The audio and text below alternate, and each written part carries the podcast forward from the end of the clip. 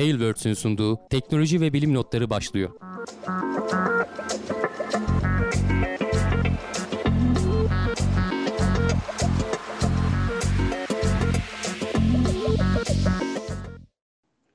Teknoloji ve bilim notlarına hoş geldiniz. Ben Hamdi Kellecioğlu. Karşımda Volkan Ekmen var.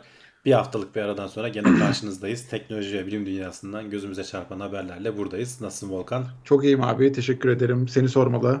Ben de iyiyim. Dinlendin, geldin. Evet. Tatil yaptın. Biraz tatil yaptık, ayıptır söylemesi. Bütün Türkiye gibi neredeyse. Aynen. Yapmayanlar da illaki vardır ama. Neler konuşacağız? Şöyle kısaca bir özetle istersen, sonra hemen evet abi, zaten korona değerlendirmesiyle başlayalım. Kısa bir ara vermiştik bir hafta kadar. Oradan da bir iki haberler birikti tabii ki. İlk başta Sinovac Türkiye Faz 3 sonuçları açıklandı.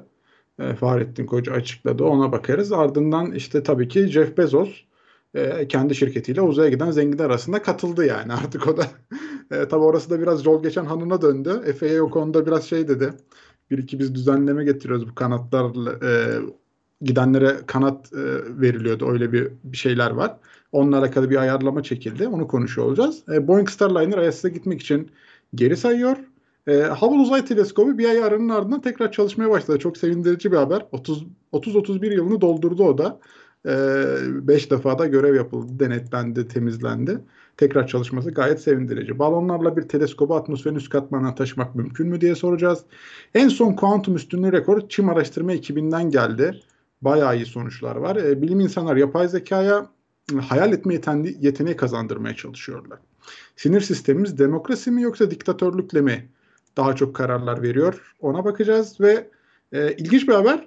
Red Dead Redemption 2 oynayanlar doğadaki hayvan türlerine karşı daha bilgili ve dikkatli oluyorlarmış. Orada evet. 200 tane kadar hayvan var orada. Gerçek böyle modellenmiş, hareketleri falan daha düzgün olan bir araştırma yapmışlar. Onun sonuçlarına bakıyor olacağız ama tabii ki ilk başta abi bir koronada son durumumuz ne? Bu tatil nasıl etkiledi bizi? Bir ona bakalım istersen. Evet, az önce kuliste konuşuyorduk. Bir yavaşlama var. Biraz bayramın etkisiydi. Bayramda açıktı gerçi aşı yapılan yerler ama tabii insanlar hani tatilin de rehavetiyle herkes bir yerlere gitti falan. Düşünmemiş olabilirler. Ama hani sonuçta bir yandan da mavi olanlar, %75'i geçenler artıyor. Tabii daha fazla artması lazım ki bu bağışıklık, özellikle delta varyantı çok hızlı yayılıyor. Şöyle hatta grafik olarak göstereyim bak. Bu ülkelere göre delta varyantının toplam bulunan vakalar arasındaki dağılımını gösteriyorlar. Rusya'da %100'ü delta. Bu açık yeşil olan delta varyantı. Diğerleri de işte koyu mavi olan alfa, şu yukarıda yazıyor zaten. Etası var, iotası var, epsilonu var. Hiç tanımadığımız, bize buralara gelmeyen varyantlar da var. Ama delta varyantı görüyorsun çok ciddi, baskın bir şekilde. Türkiye'deki vakaların da %84'ü deltaymış. Ondan sonra gene hani en yaygın olan da diğerleri diye şey yapmışlar. Ayırmamışlar. Hani Türkiye'de herhalde raporlarken sadece delta mı değil mi diye açıklar. Bakılıyor. Ayrıntısına girilmiyor. Ama her yerde hani gidişat bu yönde. Zaten söylüyorlardı baskın şey bu olacak diye. Çünkü virüs yükü çok hızlı oluyor. Yani 1000 kat daha fazla olduğu söyleniyor. Yayılma hızı çok güçlü.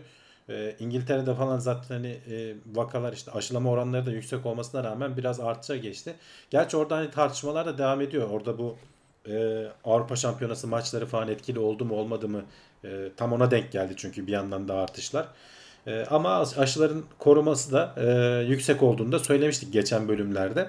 Bu arada Türkiye'deki Sinovac'ın sonuçları açıklandı. Fahrettin Koca bir tweet attı. Bu tabi delta varyantını içermiyor muhtemelen burada yapılan testler. Ama sonuçta hani faz 3 çalışmaları sonuçlarına göre Sinovac'ın hani etkinliği %83.5 olarak Türkiye'de raporlamış oldu. Hani veri setine biz de Türkiye olarak katkı sağlamış olduk. Ama dediğim gibi bunlar son veriler değil. Muhtemelen ilk sağlık çalışanlarının 2 doz aşılandıktan sonra elde edilen, toplanan verilerden oluşturulmuş. Altında şöyle bilimsel makalesi de var. Lancet dergisinde yayınlandı. Hani bu alanda iyi dergilerden biridir. Öyle köşede, kenarda kalmış bir yerde yayınlanmadı. Bunlar her geçen gün birikiyor tabii. Hani biriktikçe, bu veriler arttıkça bir şeyleri öğrenebiliyoruz. Geçtiğimiz haftalarda konuştuk işte Sinovac'ın ölüme karşı koruması delta falan karşısında da biraz azalıyor ama gene de hiç yoktan iyidir. 3. doz olmayı insan öneriyor, devlet öneriyor. O yüzden şu ana kadar hani 2 doz olmuş olanlar varsa 3.'yü mümkünse BioNTech olarak yapsınlar. Genç arkadaşlar, hani biz genciz, bize bir şey olmaz, gençlere o kadar etkilemiyor, aşı olmayalım diye düşünmeyin. Gidin olun aşınızı. Hakikaten bir şey olmuyor yani. O medyada bir sürü geçen, sosyal medyada özellikle saçma sapan dedikodular bilmem ne falan, bunlara kulak asmayın. Hiç temeli aslı olmayan şeyler. Milyarlarca insan aşısı ne oldu? Milyarlarca diyorum, bak milyonlarca demiyorum. Milyar seviyelerini geçtik artık. Çok ufak tefek tepenize yıldırım düşmesi seviyelerinde komplikasyonlar olabiliyor ama bu her türlü operasyon için olabiliyor zaten. Aşı gayet masum yani bunların karşısında. Bu delta varyantı da bu kadar yayılırken riske atmamak lazım. Tabii ki aşı olanlar da gene maskesini vesairesini kullanmaya devam edecekler. Buna yapacak bir şey yok. Az önce konuşuyorduk. Önümüzdeki ay okullar açılacak mı açılmayacak mı diye. Bence takip edecekler. Hani bugünkü vaka sayıları da galiba açıklanmış. Muammer yazmış şimdi 16.830 diye. Yani bu bir hafta önce 5.000'lerdeydi. Neredeyse 2'ye 3'e katlamış durumdayız. Ve böyle de gidecek. Çünkü zaten dediğim gibi İngiltere'de, Avrupa'da falan diğer ülkelerde böyle oldu. Ama onlar da mesela artık kapatmıyorlar. İngiltere vakalar artmasına rağmen kapatmama kararı aldı mesela. Yanlış bilmiyorsam. Hı hı. O da eleştiriliyor, tartışılıyor falan ama muhtemelen hem ekonomik anlamda hem de ölümler artık kadar artmayacak. Ölenlerin büyük çoğunluğunun aşısızlar arasında olduğu söyleniyor ama şimdi istatistiksel olarak aşılıların sayısı arttıkça, ki %63 hani ilk dozunu olmuş, koronaya yakalananların oranı aşılılardan da olacak. Aralarında ölenler de olacak ama muhtemelen çok az olacak bu. Geçmiş verilerle karşılaştırdığımızda. O zaman da zaten bu tarz veriler gelmeye başladı şimdiden. Amerika'dan falan orada aşılamalar hani daha önde ilerlediği için istatistikler bunu gösteriyor. İç rahatlığıyla herkes olsun arkadaşlar. Bizim izleyenlerden hala olmamış varsa bu kadar haftalardır çağırıyoruz. Evet. Yani ikinci doz ama bir ufak yamultuyor yani adamı. Ya o da değişiyor herkese. Mesela bana hiçbir şey olmadı. Bana İki dozda da bir şey olmadı. Bana küçük bir ağrıda. İkinci doz biraz vurdu yani. Arkadaşlarda birinci dozda olan var mesela. Birinci dozda ağır geçirip ikinci dozu rahat geçiren var mesela. Böyle ters durumları bile gördüm. Belli olmuyor. Ama genel olarak evet biraz daha ikinci dozda hissettiğini söyleyebiliriz insanların. Hı hı. Benim ama o da bir iki günde geçen bir şey yani. Hani koronaya yakalanma riskini alacak bir şey değil kesin. Tabii tabii, yok kesinlikle. Yani benim kardeşimin bünyesi de biraz zayıftır. Ona da vurdu. Hani belki bilmiyorum bende de mi öyle bir etki var ama ben genelde bünyemin sağlam olduğunu düşünüyorum. Bir yandan da şeyler konuşuluyor bu arada. Aşı olmayanlara belli kısıtlamalar, bazı ülkeler getirmeye başladı, Fransa'sı vesaire falan. Bizde de olur mu? Şu ana kadar hani devlet böyle bir şey yapmayacağız vesaire falan diyor ama belli olmaz. İş zora binmeye başlarsa belki hani toplu taşımaya binerken HES kodu okuma bilmem ne vesaire gibi hani aşı olup olmadığını gösteren bir şey belki olabilir veya alışveriş merkezlerine girişlerde falan bakılabilir. Eğer bu bağlı, hani oranın ne seviyelerde kalacağına bağlı. 80'leri falan geçersek muhtemelen böyle bir önlem almaya gerek kalınmaz diye düşünüyorum ama 60'larda kalırsak biraz ittirmek adına devlet belki böyle önlemler alabilir. Bazı ülkeler başladı. Bizde yok ama herhalde değil mi abi? Teşvik adına sen bir şey gördün mü? Aşı olana şöyle veriyoruz böyle bir şey. Yok teşvik yok. Bizden mi bilmiyorum hani başka ülkeler çünkü hani aşıyı genelde teşvik diyorlar. Evet. Aşı olan. Ama bizde o teşvik yerine gelebilir ya bence dediğin gibi hani almıyoruz abi siz o zaman içeriye gelebilir yani. Belli olmaz o işler.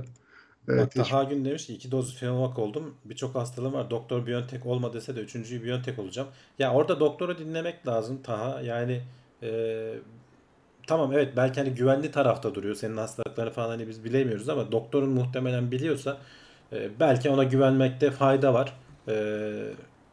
Sonuçta Sinovac da korumuyor değil. Sinovac da koruyor. Yani hani eğer ne oldu diyorsa da doktoruna danışarak yani kendi kafana göre karar verdiğin anlamında söylemiyorum bunu. Doktoruna danışarak hani Sinovac olduysa bence doktor zaten şimdi yarar var orada.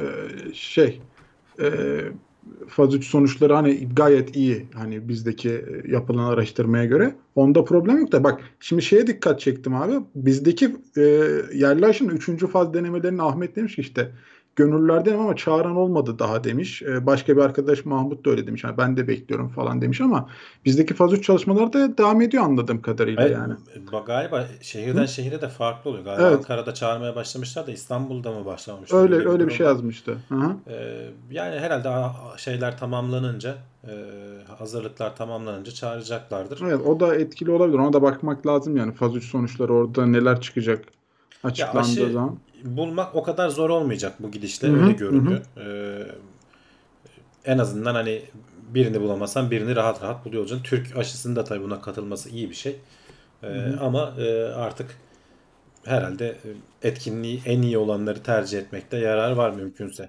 Tabii ki. Kesinlikle. Tabii ki destek olmak adına gönüllü olmak çok iyi bir şey. Tebrik ediyorum hani arkadaşları sonuçta. Hem kendi şeyinden feragat ediyorsun, bekliyorsun. Hem de bir şeyi deniyorsun aslında. Bu iyi bir şey. Yani bu önemli bir şey. Bilime de katkı sağlamış oluyorsun.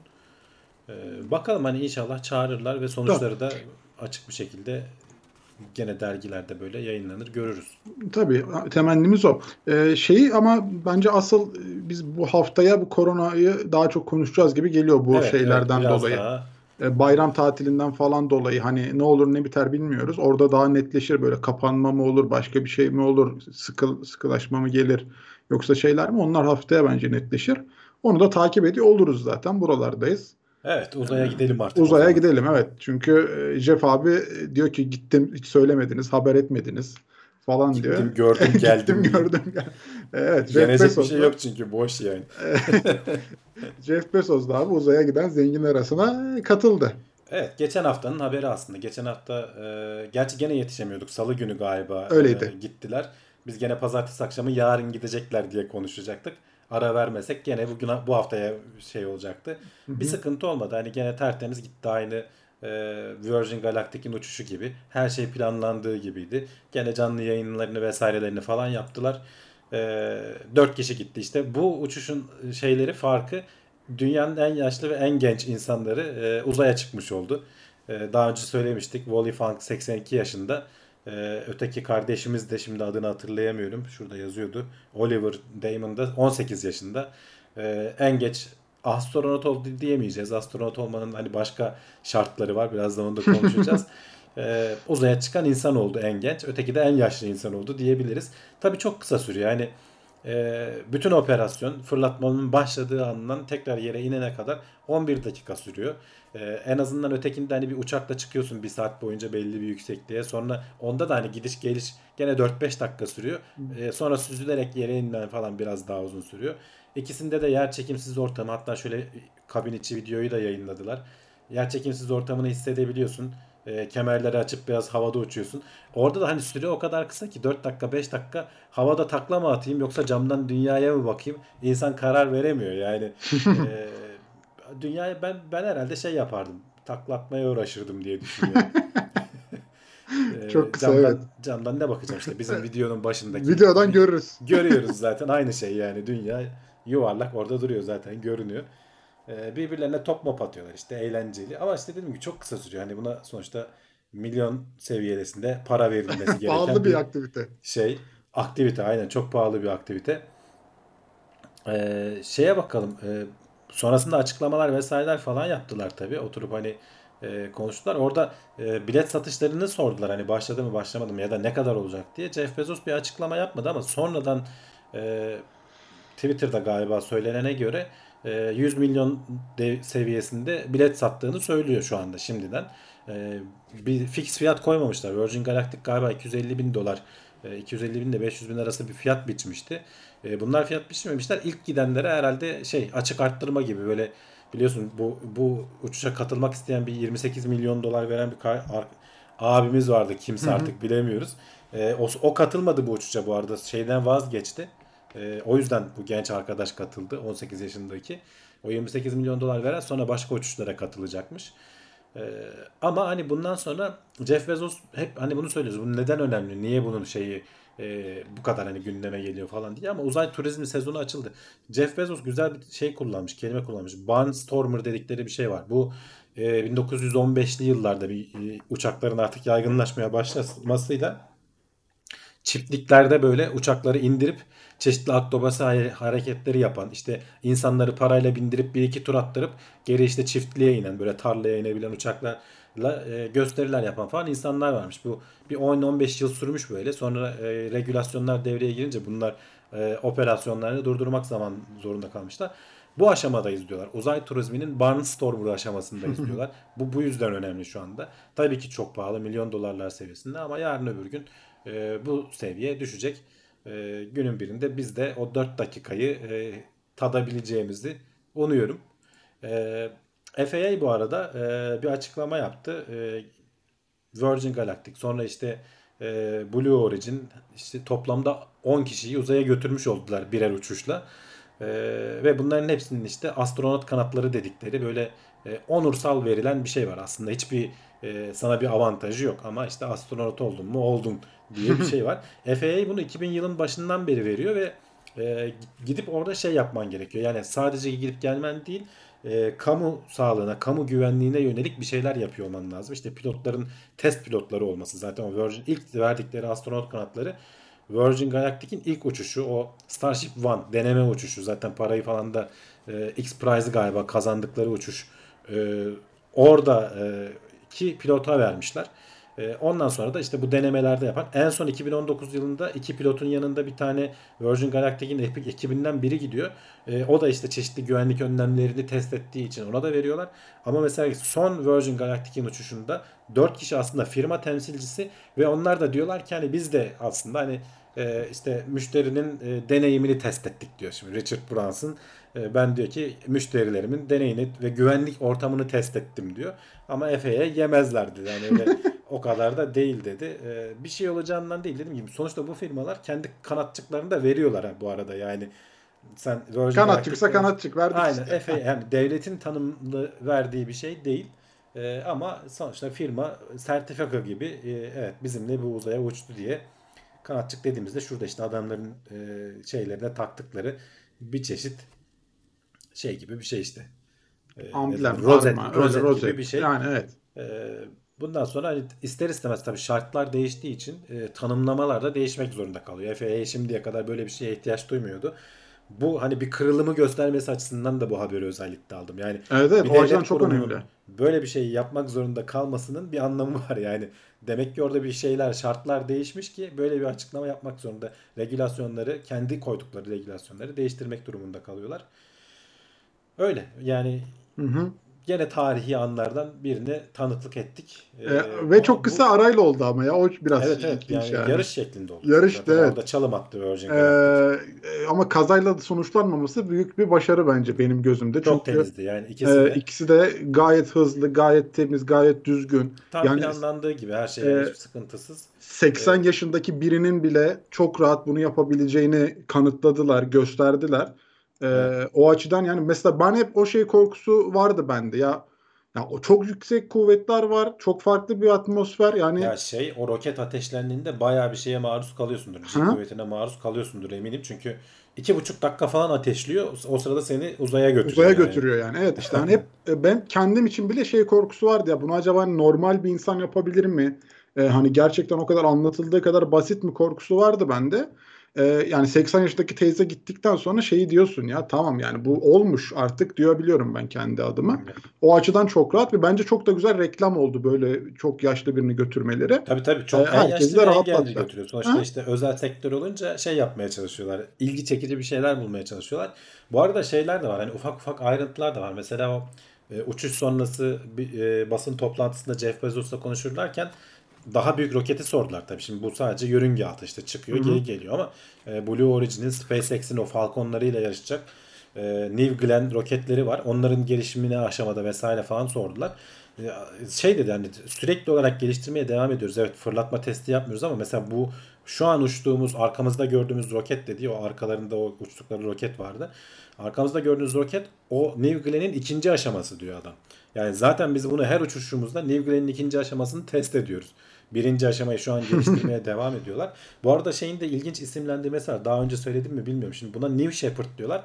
İsim geliyor New Shepard. Alan Shepard'dan geliyor. İlk Amerikalı'nın yörünge altı uzaya çıkan insanı, yörünge altı uçuşu yapıp geri gelen New Shepard, yani Yeni Shepard ismini vermişler. Hı hı. New Glenn ilk yörüngeye yerleşen Amerikalı ve onların uydusu da ilk yörüngeye yerleşen şey olacak, roketleri olacak. Bir sonraki aşamada Ay'a gitme, ona da New Armstrong diyecekler. Oo, güzel. Şimdi, yani orada böyle çok tatlı, hoş bir şey bulmuşlar. Yani isimlendirme, hı hı. Ne denir, mantığı bulmuşlar. Evet evet, bunu ben de bilmiyordum, çok güzelmiş. Evet, hı-hı, çok keyifli ama tabii daha ötesi yok. Mars'a giden astronot. Gerçi şey olabilir. Artık kendileri gitti ya. Hani kendi adlarını falan verirler. Blue Origin geliştirmeden NASA'nın veya SpaceX'in roketiyle giden biri olursa ilk Mars'a giden astronot, ona da o rokete olabilir, de o ismi verirler herhalde. Olabilir, mantıklı. Evet. Boeing Starliner ISS'e gitmek için geri sayıyor. Evet, bu Temmuz ayı bayağı yoğun geçti. Temmuz'un tam son günü artık. 30 Temmuz'da Boeing için büyük, insanlık için küçük bir adım. Tam tersi bir durum söz konusu. Tam tersi. Çünkü evet, zaten bunu yapan artık Crew Dragon var. Artık hatta onlar rutine bağladılar. Haber yapmıyoruz bile neredeyse gidiş gelişlerini. Crew Dragon 2 kere galiba gitti geldi. 3.'ü de götürdü yanlış saymadıysam. Boeing daha büyük para almasına rağmen NASA'dan 2019 yılında yaptıkları denemede bir sorun yaşamışlardı. Yazılımsal bir sorun. Cihazın donanımıyla ilgili bir şey yok. Cihaz dediğim de şu kapsül işte. Donanımıyla ilgili bir şey yok. Yazılımsal bir sorun. Yörüngeye ulaşamamıştı. Yani erken ateşleme veya işte ateşlemeyi kesme gibi bir şey oldu. Yörüngeye ulaştı da yapamadı. Orada uzun süre kalamadı. Bazı şeyleri test edebildiler. İşte paraşütleri bilmem neyi falan, ama amaç insansız testin ISS'e bağlanmasıydı. Sonrasında NASA'nın ayrıntılı incelemesinde pek çok başka sorun olduğu ortaya çıktı ve yani 1,5 senelik bir gecikmeyle artık son okeyi verildi. NASA geçtiğimiz Perşembe günü ince ayrıntılı bütün deneme kontrollerini vesairene falan yaptıktan sonra bu denemeye izin verdi. 30'unda fırlatılacak ve ISS'e gidip kenetlenecek. Hatta ISS'teki Crew Dragon'un da yerini değiştirdiler. Başka bir porta bağlandı. Bu geldiği zaman açık olan porta bağlansın diye. O kenetlenme mekanizmalarını vesairesini, her şeyi denemiş olacaklar tabii. O sistemler düzgün çalışıyor mu çalışmıyor mu diye. Burada da aslında hani SpaceX'in bir başarısından söz etmek lazım. Az önce de biraz söyledim. 2.6 milyar dolar SpaceX'e veriyorlar aynı iş için. Boeing'e 4.2 milyar dolar veriyorlar ve SpaceX yani 1,5 yıl önce falan aynı işi başarıp tur bindiriyor resmen tam anlamıyla. Yani 18 ay boyunca. Amerika için de şu avantajı olacak. Tek bir tane firmaya bağımlı kalmamış olacaklar. Artık yani ihale açabilir. Kafası atarsa götürmüyorum ulan astronotları derse, sen götürmezsen Boeing götürür diye Soyuz'a da zorunda kalmadan 2 tane firma, ki bir de bunların üstüne gelecek. Orion kapsülü gelecek. Devletin, NASA'nın kendi geliştirdiği, hı-hı, kapsül var. O bilmiyorum ne kadar kullanılır. Çünkü bu ikisi aslında bayağı iş görecekler. Ama Orion biraz daha donanımlı olabilir. Bu ay görevleri için falan düşünülüyor. Onun da roketi biliyorsun, SLS roketi. Son aşamalarda onun da testleri artık önümüzdeki aylarda yapılacak. Bakalım, heyecanlı zamanlar devam ediyor uzay konusunda. Önümüzdeki aylar gene ilginç şeyler, aynen, olacak. Ya ucuz olan iyidir orada ya. Ucuz olanı ihaleyle seçerler, gönderirler yani. Ben işte yani destek olması, hı, açısından sadece tek bir taneyle kalmıyorlar. 2 tane, hı, falan seçiyorlar, ama işte burada mesela ucuz olan az önce dediğim gibi SpaceX çok daha önce aynı tabii başarıyla sağladı. Ya SpaceX artık bizi şaşırtmak için çok şey yapması lazım ya. Şaşıramıyorum artık ben. Vallahi o devasa işte büyük Heavy, Falcon Heavy değil ya, neydi öteki ismi? Starship Heavy booster'ı fırlattıkları zaman göreceğiz bakalım. O zaman biraz şaşırdım. Bu arada Falcon Heavy demişken aklıma geldi şimdi. Hı-hı. Haber olarak almadım ama geçen hafta mesela NASA'dan bir ihale daha aldılar. Europa Clipper dedikleri bu Europa'ya gidecek NASA görevini Falcon Heavy ile gönderecekler. Önümüzdeki yıllarda mı aylarda mı artık tam ne zaman fırlatılır bilmiyorum. Gene o üçlü roketin fırlatıldığını izleyebiliriz. Evet, görürsek haber yaparız. Haber yaparız kesin. Evet. Şimdi Hubble... tek Falcon 9 fırlatma keyif vermiyor artık. O gidiyor. O artık üçlü olunca biraz daha 2 kere görev yaptı zaten şimdiye kadar. 1,5 yıldır falan da ona da görev gelmiyor yani. Ya beraber indirdikten sonraki bölüm bende artık değil ya. Yani o ikisi beraber eş zamanlı indikten sonra. Onu görmek için zaten. Yani artık gerisi kesmiyor yani. O güzel bir şey oldu. Mahmut demiş ki Boeing müthiş bir Bill Boeing'in müthiş bir hayatı var. ABD bürokrasi adamı fena harcamış diyor. Bir de Boeing'e nedense bir sempatim var. Sırf bu haber bile mutlu etti demiş. Yani evet, tabii farklı firmalardan gelmesi güzel. Çok önemli bir firma yani. Hı? Dünya için de önemli. Yani ABD için ekstra önemli de sonuçta bizim şu anda kullandığımız pek çok uçağın vesairenin falan öncülerinden bir firma sonuçta.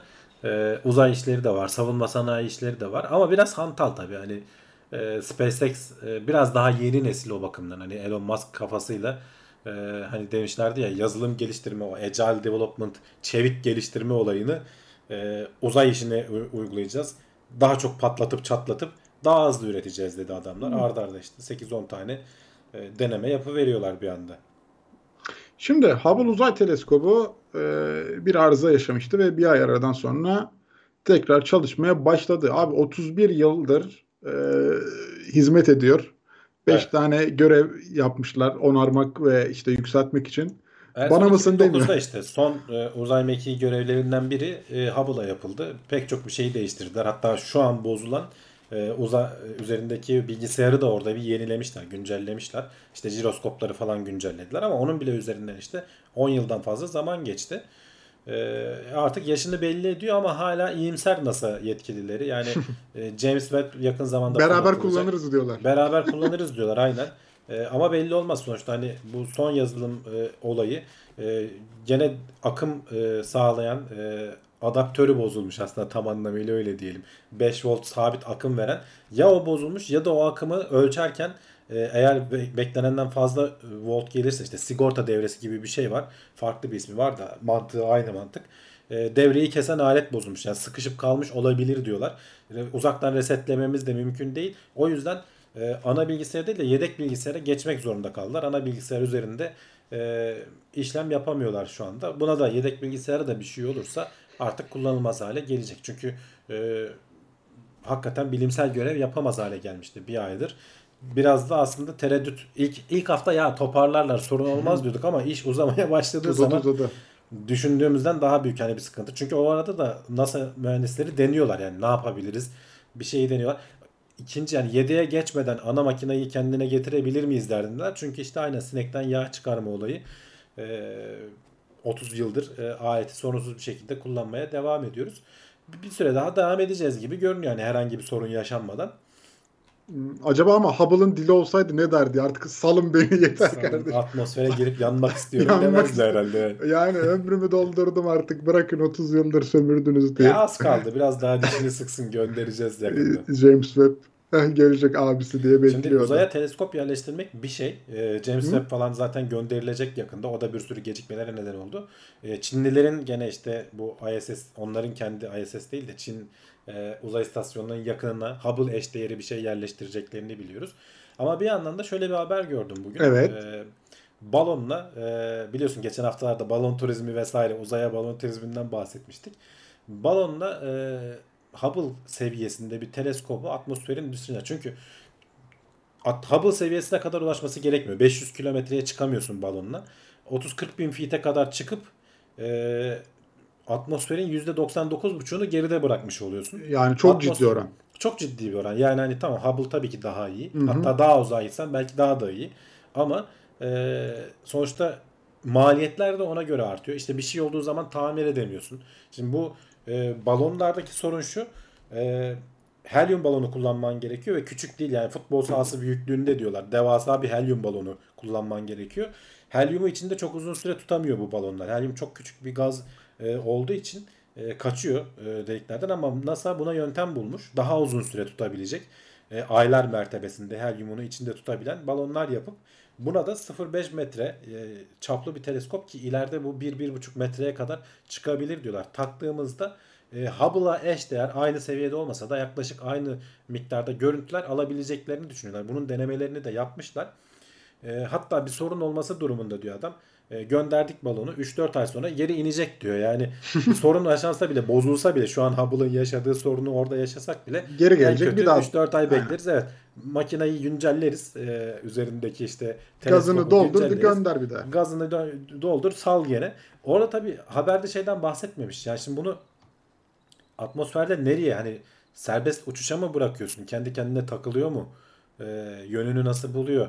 İndiği zaman nereye iniyor falan. Böyle ayrıntılar yok. Bunu onu vermişiz. Benim kafamda bir sürü soru işareti. Benim de var çok soru. Şimdi iple bağlayamazsın. Hani o kadar uzun şeyi ip dayanmaz. Kopar gider yani. Bağlamazsan serbest alınımla yani izleyebildiğin ya bir kere ben şeyi merak ediyorum. Yani, sabit olmayan görüntü olacaktır yani. O nasıl ayıracak? Odaklayacak. Şey de sabit değil. Şöyle düşün. Hubble da sabit değil. Sonuçta yörüngede dönüyor. Tabii. Ama bir şekilde dünyanın arkasına geçmeden izleyeceği yeri o jiroskoplarla kendini sabitleyebildiği onun testini yapmışlar zaten. Hani şurada hatta rakamını da veriyor. 36.000'de 1 derece hassasiyetle ki hani bu da işte uzun pozlama almak için yeterli diyorlar. Atmosferin falan da üzerine çıktığı için o hava akımı vesaire falan yani balonu taşıyacak bir şey de yok. Çıktığı yerde muhtemelen duruyor. İnerken tabii hani hava akımlarına falan maruz kalırsa senin alır götürür okyanusun ortasına indirir. Orada da gidip alıyorlar herhalde bilmiyorum. Nasıl daha yani plan aşaması. Daha gitmiş. 3 ay sonra bakacağız. Daha deneme aşamasında evet, ya da evet. Bunu yapabilir miyiz aşamasında deniyorlar daha. 5 milyon dolar maliyeti varmış. Şimdi diğer teleskopları düşündüğünüz zaman bir teleskop bir kere şey olması için yedeklilik olması için bir kere pahalı oluyor deli gibi. İşte Hubble kaçıncı seferdir her şeyin bir yedeğini üzerine yerleştirdiğin için hayata döndürülebiliyor. Sürekli tamir edemeyeceğin için böyle tasarlaman gerekiyor. Her şeyi ekstra korumalı yapman lazım. Aletin kendisi pahalı oluyor. Fırlatırken milyon dolarlar harcayıp fırlatıyorsun. Şimdi bunun diyorlar ki bütün maliyeti 5 milyon dolar olacak. Bir tanesi bozulsa bir tane daha yapar göndeririz diyor adam. Ve aynı görüntü kalitesini de alabiliriz diyorlar. Buradaki işte dediğim gibi teknik sıkıntı helyumu içerisinde tutmakmış. Onu da başarabildiklerini söylüyorlar. Bakalım belki hani önümüzdeki zamanlarda daha ayrıntılı şeyini görürüz. Evet. Yapılmış testini görürüz. Bu arada Serhat bize destek olmuş. Mısır göndermiş. Atlamışız onu. Onu da okumadan geçmeyelim. Sağ olsun eksik olmasın. Teşekkür ederim. Sıradaki haberimiz en son kuantum üstünlüğü rekoru Çin araştırma ekibinden geldi. Neler olmuş? Evet, kuantum üstünlüğü neydi dersen kısaca bir hani hatırlatalım. Normal bilgisayarlarla yapabildiğin bir işlemi kuantum bilgisayarla daha iyi yaptığın zaman buna kuantum üstünlüğü deniyor. Kuantum supremesi İngilizcesi. Türkçe'ye kuantum üstünlüğü. Yani normal bilgisayarlara göre üstünlük sağlamış oluyor. Ve sonuçta dünyada da birkaç alanda yarış var. Hep konuşuyoruz geleceğin şeyleri. Bir kere genetik alanda Amerika, Çin özellikle. Genelde de hep Amerika ve Çin arasında bu yarış şu anda. Hani Batı dünyasıyla diyelim Çin arasında ciddi bir rekabet var. Bir dedik genetik, 2 yapay zeka. Deli gibi bu alana yatırım yapıyorlar. 3 kuantum bilgisayarlar. Herkes bu alana yatırım yapıyor. Biz tabii buralarda biraz nal topluyoruz Türkiye olarak ama hani dünyanın şeylerini takip ettiğin zaman başka alanlar da var hani şu anda saymadım ama bu üç yani çok özel önemli. Mesela nükleer reaktörlerin alternatif olacak o füzyon reaktörleri. Bunda da yarış var. Ne bileyim başka şeylerde de var. Yani şu anda ciddi bir rekabet söz konusu. Şimdi geçen en son Google açıklamıştı galiba 54 qubit miydi 55 qubit miydi? Her biri o kuantum bitini tutabilen şeye qubit deniyor. Ve burada da işte gitgide o qubitlerin daha fazlasını bir araya getirip stabil bir şekilde tutabilirsek daha kompleks hesaplamalar yaptırabiliyoruz. Burada da normal bir süper bilgisayarın, dünyanın şu andaki en güçlü süper bilgisayarının 7-8 yılda hesaplayabileceği bir problemi 70 dakikada hesaplatabilmişler bu alete. 66 qubitlik bir makinaymış ama sadece 60 qubitini mi ne kullanmışlar? Diğer 6 qubit ne oldu bilmiyorum. Çalışmamış olabilir çünkü hatırlarsan Google'da 55 qubitlik yapıp 54'ünü kullanabilmişti. Orada belki öyle bir fire verdiğin bir durumlar olabilir. O kadar ayrıntısı bahsetmiyordu haberde. Aradaki farklardan biri burada ışığı kullanıyorlar. Işığın foton yapısını kullanıp kuantum etkileşimlerinden o şekilde yararlanıyorlar. Google'ın sisteminde elektronların kuantum etkileşimlerinden yararlanıyor. Yani bizim bildiğimiz klasik anlamdaki CPU'lara biraz daha benziyor Google'ınki. Ama sonuçta ikisi de sonuçta kuantum etkilerini kullanıyor. Hani bizim hayatımıza her seferinde bu haberler çıktığında doğrudan hani alıp da evimizde masaüstü bilgisayar olarak kullanacağımız şeyler değil bunlar. Bunlar daha böyle özelleşmiş görevler olacak ileride. Daha böyle kullanılabilir hale geldikleri zaman. Şu anda emekleme aşamasındalar. Daha özelleşmiş görevleri ne bileyim işte belki şifre çözdürme olsun ya da ne bileyim kuantumla ilgili yapılması gereken hesaplarda o süperpozisyon ilkesini kullanabildikleri için normal bilgisayarlara göre çok büyük avantajları var. Belki ileride hani başka teknolojilerin kapısını açmak konusunda bize çok büyük faydaları olacak. Çin önemli bir adım atmış. Şeyi söyleyelim, haberde de ondan da bahsetmişler. Henüz yayınladıkları bilimsel makale preprint, yani bir doğrulamadan geçmemiş ama şey diyorlar, hani bunu yayınlayan ekibin geçmişine baktığımızda ve bir iki uzmana danışıp şey yaptığımızda hani boş iş yapmadıklarından eminiz diyorlar. Şimdiden haberini vermiş olalım biz de. Evet. Ya Çin bence son zamanlarda çok güzel gelişmelerle geliyor karşımıza. İşte kendi uzay maceraları olsun. Şimdi burada da işte kuantum üstünlüğü olsun. Gayet iyi, güzel adımlarla geliyorlar. Yani Amerika'ya karşı çok ciddi fark atıyorlar bence, yani benim gözümde bazı konularda. Bakalım ilerleyişleri nasıl olacak? Yani oradan da mesela bir SpaceX gibi bir şirket çıksa şaşırmam yani, hani önümüzdeki yıllarda. Ya işte orası olabilir mi? Mümkün değil. Şimdi devlet desteğiyle vesaireyle falan çıkıyor. Şirketler de çıkmıyor değil mi? Sonuçta Huawei devasa bir firma oldu. Tabii ki hani Google'dan Amerika'dan darbe yiyince bir gerileme dönemine girdi şimdi. Orada da teknolojiyi ne kadar geliştirsen de yazılımsal anlamda üstünlük, kültürel anlamda üstünlüğün de önemli olduğunu görmüş olduk bu arada. Sonuçta önceden başlayanlar. Ama bu da bir savaş yani. Sonuçta bir rekabet itişme. Tabii ki kimse sana kolay kolay vermeyecek o liderliği. Söke söke alacaksın, alabiliyorsan eğer, gücün yetiyorsa. Şu anda onu yapıyorlar aslında. Evet, ama bence gayet başarılılar. Güzel de oluyor. Kesin. Güzel de oldu. Böyle rekabet iyidir. Rekabet ediyorlar yani kesin. Rekabet iyidir. Biz rekabeti severiz. Şimdi bilim insanları da demiş ki biz yapay zeka hayal etme yeteneği kazandırmaya çalışıyoruz demişler. Artık o bölüme geldik mi abi? Hayal edebiliyor mu artık yapay zeka? Bu yeni bir şey değil aslında. Bunun üzerinde çalışıyorlardı. Bu haberi daha önce konuştuk mu ya da ben okuyup geçtim hatırlamıyorum ama gene de alayım dedim. Şimdi yapay zekaya, şimdi biz bir şeyleri gördüğümüz zaman, bir kediyi gördüğümüz zaman, bir de işte atıyorum buradaki örnekteki gibi bir mavi araba gördüğümüz zaman bunların özelliklerini beynimizde ayrıştırıp mavi bir kediyi hayal edebiliyoruz. Normalde gerçekte olmayan bir şey. Ya da ne bileyim işte mavi bir bisikleti hayal edebiliyorsun. Bisiklet ve araba görüp bunların farklılıklarını ya da yönlerini, durdukları yerleri falan hayal edebiliyorsun. Şimdi yapay zekanın bu şekilde çalışmıyor. Şu ana kadar geliştirilenler diyeyim. Bu yönde araştırmalar var, bu yönde çalışmalar var. Şu anda yapmaya çalıştıkları şey şu.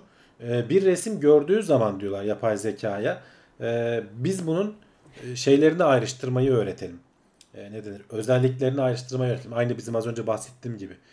İşte rengi şu, gittiği yön bu, işte ne bileyim tekerlekleri var, şu işte şunlar tekerlek falan gibi kriterlere ayırıp bunu o şekilde öğrenmesi, bunu da eğitebilmek için birbirleriyle ilişkilendirilmiş 3 resim veriyorlar sisteme. Her birinden bir şey alıyor. Mesela bu ekranda da onu görüyorsun.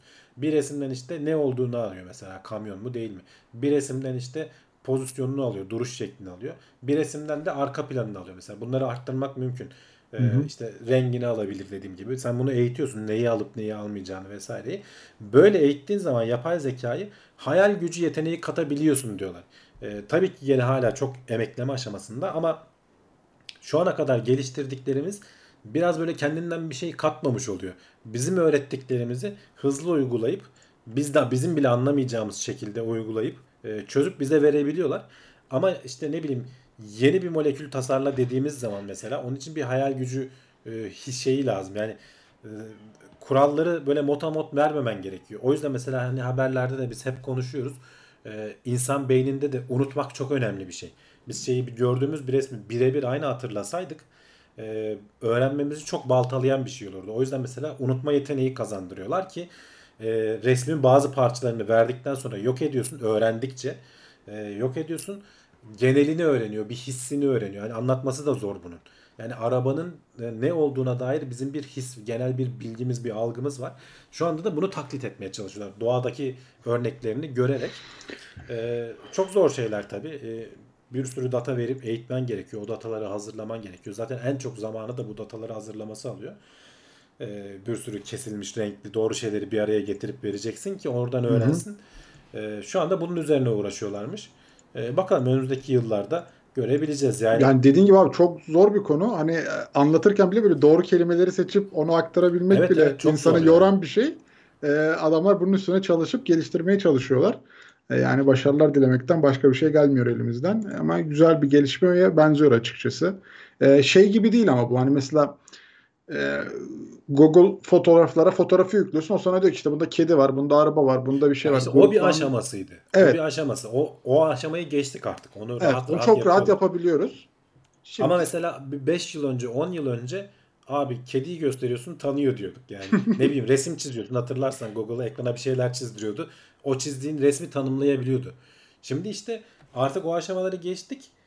Özelliklerini tanımlayıp bunların arasından çıkarım yapıp bir başka şeye, yeni bir şeye evrilmeye çalışıyorlar bunu. Yani aslında adım adım ilerliyoruz hakikaten.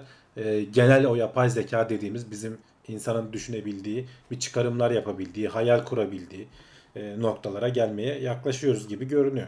Evet, yani bizi daha rahat anlayabilecek bir düzeye gelecekler. Yani günün sonunda daha rahat, biz böyle söylediğimiz şeylerden bile daha rahat çıkarımlar yapıp ona göre şekillenebilecekler ya da bize cevap verecekleri zaman gene ya da başka bir şey gösterecekleri, yapacakları zaman çok daha rahat yapabilir hale gelecekler. Amaç zaten bence burada insan hayatını yani rahatlatmak, onlara tabii. bize hizmet etmek için sonuçta geliştirilen bir şey.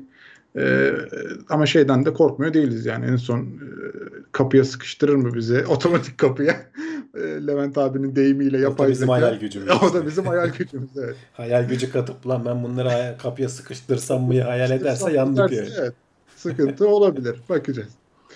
Şimdi çok zor bir soru bence benim gözümde. Sinir sistemimiz yani demokrasi mi yoksa diktatörlüğü mü daha çok tercih ediyor? Yani karar verirken hangisine göre karar veriyor? Evet yani bu zor bir soru. Aslında az önceki konuştuğumuz yapay zeka ile falan da biraz bağlantılı. Çünkü orada da aslında sonuçta nöronları taklit ediyorsun. Sinir sistemini taklit ederek biz bu noktaya geldik. Çok zaten ne denir? Hayranlık uyandırıcı bir şey. Yani birbirinden bağımsız nöronlar ve bunların yaptığı tek şey ateşlemek. Yani 1 ya da 0 konumunu almak. Ve bunların sonucunda, bunların oluşturduğu ortak bir şeyden ortaya bir sonuç çıkıyor. Bir şey çıkıyor yani günün sonunda. Beynimiz de zaten o şekilde çalışıyor. Yapay zekayı da biz bu şekilde beynimizden hisse yönlenerek şey yapıyoruz. Burada ilginç bir yazıya denk geldim geçen hafta. Bir şeye karar verirken acaba beynimizdeki tek bir nöron ateşleyip son kararı o mu veriyor? Yoksa bütün beynimizdeki nöronlar ortak böyle demokrasi gibi oylayıp onların ortak bir yöneliminden bir şey mi çıkıyor gibisinden bir soru var. Bu tabii ki insanların aklını kurcalayan bir şey. 1800'lerin sonunda bu haberde ondan bahsediyor. William James aslında şeyi öneriyor. Fizyolog. Onun söylediği tek bir tane nöron var. Papoluk nöronu diyor hatta. Ana karar verici. O ateşlendiği zaman en baskın kararı o. Bizim beynimizdeki kararları bu verir diyor. Sonradan bu görüş değiştiriliyor tabii. Ama aslında hani doğada olan, şu anda bunu araştıran bilim insanlarının söylediği şu. İkisi de var. Hatta bir de arası da var. Oligarşi yöntemi de kullanıyor bazı şeyler. Mesela nerede ne var dersen burada mesela kerevit dedikleri böyle böceğimsi denizde yaşayan canlılar var. Onların kuyruğuna dokunduğun zaman tek bir nöron, diktatörlük gibi, şurada hatta ekranda görülen yeşil nöron, onda resmini koymuşlar, ateşleniyor ve motor sistemini harekete geçiriyor ve alet bir anda kaçma refleksiyle, tek bir nöronun baskın ateşlemesiyle kaçma refleksiyle şey yapıyor. Bu da saniyenin %1'i süresinde oluyor.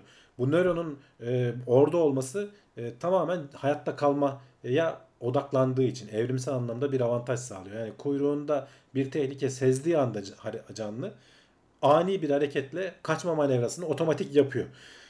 Aynı canlıda şey de varmış. Bunun o nöronunu uyuşturmuşlar. Gene kaçabiliyor canlı. Ama bu sefer şey yavaşlıyor. Aldığı tepki yavaşlıyor. Saniyenin %1'i değil de daha yavaş bir alanda kaçma manevrası yapıyor ve oylama sürüyor orada. Yaptığı kaçma manevrası, evet, oylama sürüyor ve oylama sürerken de her kafadan bir ses çıkıyor. Yani o nöronlardan bazısı diyor ki şimdi burada tek bir nöron tek bir ateşleme yaptığı zaman kuyruğu tek bir şekilde hareket ettiriyor ve kaçmayı sağlıyor. Ama birden fazla oligarşi olduğu zaman kuyruk daha hassasiyetli, daha incelikli hareket edebiliyor. Burada da şey diyorlar yani evrimsel anlamda bu da mantıklı. Çünkü bütün yumurtaları tek bir sinire koymamış olursun. O sinirde ulaşabilecek herhangi bir hasara bir de yedek sistemi olur. Aynı Hubble teleskobunun yedek sistemleri gibi. Eğer senin o sinirinde bir sıkıntın varsa gene hayatta kalabiliyorsun. Biraz yavaşlamış olmakla beraber bir süre zamanın varsa sana saldıran şeyden kaçabilecek kadar gene hayatta kalma şansın oluyor. Ama bunun dışındaki şeyler, nöronlar, daha doğrusu hareketlerimiz oylamayla alıyor ve çoğunluk kazanıyor. Orada da işte beynimizde, özellikle bu arada omurgalılarda, bir tek galiba şeylerde, bir balıkta şey gösterilmiş. Bu tek bir sinire, nörona dokunduğun zaman kaçma hareketi yapma. Daha kompleksleştikçe canlı bu tek sinirle hareket etme olayı olmuyor. Genellikle birden fazla sinir, nöron işin içine girip şey yapabiliyor. Ana sonucu öyle çıkarabiliyor. Genelde de biraz burada aslında şeyle de bağlantılı. Neuralink miydi Elon Musk'ın şeysi? Burada da aslında ateşlenen nöronları ölçüyorlar. Ve o nöronların şeyi yapıyorlar. Maymun bir şeye uzanırken hangi nöronlar ne yönde ateşleniyor? Onu çıkarıyorlar. Önce oradaki verileri alıyorlar. O verilerin sonrasında tek bir algoritmayla tek bir yöne indirip şeyi hesaplamaya çalışıyorlar. Maymunun gerçekten uzandığı yeri tahmin edebilecek miyiz? Ve bunda da baya başarılı oluyorlar. Aslında şu aşağıda gösterilen resimde o maymunun beynindeki ateşlemelerden oluşan şu vektörlerden bir tanesi onun diyagramı. Şu sarı ile kırmızı, bir tanesi gerçekten maymunun yaptığı hareket. Sarı olan da planlanmış olan ya da tam tersi, şu anda renkleri karıştırılabilir mi ama zaten ikisi birbirine baya yakın. Yani yönü çok doğru bir şekilde tahmin edebiliyorlar. Tabii ki canlı kompleksleştikçe, nöron sayısı arttıkça bunu hesaplaması falan gitgide zor olabiliyor. Ama beynimizde dediğim gibi insan vücudunda diyelim veya bütün canlılarda tek bir tane bir şey yok. Ne diktatörlük var, ne oligarşi var, ne de full demokrasi var. Bu nöronlar, demokrasi derken bu arada bu nöronların da bir ağırlığı var. Biraz yapay zeka ile uğraşan arkadaşlar bilirler. Her nöronun tek bir oy hakkı yok. Bazı nöronlar daha fazla oy kullanıyor mesela. Ağırlığı bir tarafa doğru çektirebiliyorlar. Ve bunların sonucunda ortaya çıkan ne denir? Ortak karar canlının hareketini belirliyor. Yapay zeka sistemleri de tam olarak bu şekilde çalışıyor. Zaten işin iç yüzünün nasıl çalıştığını bilmememiz de öyle. Sen resimleri veriyorsun. Önce bir nöron sistemini tanımlıyorsun. Parametrelerini falan ayarlıyorsun. Sonra veriyi vermeye başlıyorsun. Ağırlıklarını kendisi çıkarıyor. Almak istediğin verileri de veriyorsun. Oradaki noktalara o ağırlıkla, içeride ne yaşandığını bilmiyorsun. Günün sonunda elinde bir tane modelin oluyor. Senin o eğittiğin şeyi çok güzel yapabiliyor. Yani neyse, bu işte kediyi köpekten ayırt etmek mi geliştirdin? Ona göre tasarladığın nöral ağ mükemmel çalışıyor ama içerisinde tam olarak nasıl çalıştığını bilemiyorsun. Kendi kendine yapıyor bunu. Aynı işte zaten şeyi mimik taklit ediyoruz. İnsanlardaki bu sinir sistemini taklit ediyoruz ve sonuçlarında ciddi bir şekilde almaya başladık hayatımızda. Güzel gelişme. Evet. Mantığı çok yani tek hayvanda şimdi o komplike yapıda biraz daha farklı ilerliyor ya. Yani o açıdan orası biraz böyle kafa bulandırıyor. Hani şey açısını düşünüyorum mesela. Bize de atıyorum koluna böyle biri bir iğne bir şey sapladığı zaman bu da sinir sistemini uyandırıyor ve şey yapıyor. Orada işte karar mekanizması acaba o tek sinir üzerinden mi çalışıyor? Yoksa gene bir ya orada işte onlar muhtemelen bakmışlar. Tek sinir üzerinden değil. Yani sen onu hissedip bir sürü nöron orada ateşlenip şey yapıyor. Bu arada görme konusunda da mesela şimdi görme konusunda da bir şey var. Biz hani hep konuşuruz, gözümüzde renkleri algılayan 3 tane koni hücresi vardır denir ya. Hı-hı. Sarı kırmızı değil galiba. Mavi, yeşil, kırmızıyı algılıyorsun. Onların işte birleşiminden renkler algılanabiliyor. Onların ağırlıkları da işte hassasiyetleri de mesela milyonlarca farklı rengi görebilmemizi sağlıyor aslında. Nöronlar tamamen böyle çalışıyor. Biraz analog bir yapı yani. Bazı yerlerde gene böyle 1-0'lar devreye girebiliyor. Eşik seviyeleri var. Bazen o eşik seviyesini bulmadan ne kadar sinyal de versen geçmiyor şeyi. Bir sonraki aşamaya bir türlü atlatamıyorsun. Yani böyle çok karmaşık yapılar ve bunların bir şekilde ahenginden ortaya çıkan bir düzen var yani, bir sonuç var. Biz de onların eseriyiz aslında. Onu anlamaya çalışıyoruz. Çok karmaşık, o yüzden geliyor. Çünkü milyarlarca hücre var beynimizde. Evet.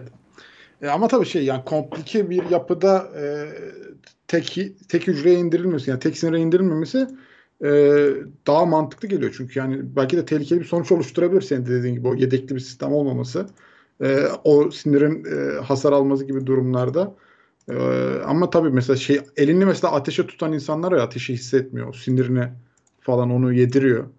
O da farklı bir. Böyle konudan konuya gideceğim ve hep aklıma öyle tuhaf şeyler geliyor ya. Bilmiyorum hani böyle sinir şeyine girince demokrasi mi diktatörlük mü diye çok farklı konular canlandı gözümde de. Neyse devam edelim biz konularımıza. Şimdi hafif de böyle oyuncuları ilgilendiren bir haber. Red Dead Redemption 2 oynayanlar doğadaki hayvan türlerine karşı daha bilgili ve dikkatli oluyorlarmış. Daha rahat ayırt ediyorlar. Evet. Falan çünkü filan. Oyun muhteşem bir yapılmış hayvanları modellemesi anlamında. Hakikaten çok benim de ara ara söylüyorum. En sevdiğim oyunlardan biri son zamanlarda oynadım. Pek de oynayamıyorum gerçi ama bunu oynayıp sonuna kadar bitirdim. Bayağı yan görevlerini falan da yaptım yani. Çünkü doğada gezmesi, işte bir şeyleri avlaması, kamp kurması hakikaten keyif veren bir şey. Çünkü bir de hani açık dünya yaşıyor da bu canlıları modellemişler. Ama öyle hani tek düze davranmıyorlar. Geliyor işte kartal yılanı yakalıyor mesela gözünün önünde. Evet. Bir şeylere saldırıyor ya da sen orada geçerken bir ayının insanlara saldırdığını falan görebiliyorsun. Hiç olmadık şeyler yaşanabiliyor. Ne bileyim işte 200 çeşitli hayvan var orada ve bunlarla ilgili bilgi de var işin içinde. Yani okumak zorunda değilsin. Hayvanı gördüğün zaman içinde bir bilgilendirme şeyi yapmış adamlar. Baya ayrıntılı bilgi veriyor. Tabii ki çoğu hatta hepsi Amerikan coğrafyasındaki hayvanlar. Mecburen. Oyunun içerisinde şeyler de var. Orada geçiyor sonuçta kovboy hikayesi olduğu için mecbur tabii ki öyle olacak.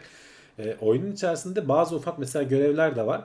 Orada diyor ki mesela Carolina şeyini muhabbet kuşu var. Soyu tükenmekte olan. Sana onu vurma görevi veriyor. Sen onları avlarken biri gelip şey yapıyormuş. Ben ona denk gelmedim ya da oynadıysam da hatırlamıyorum.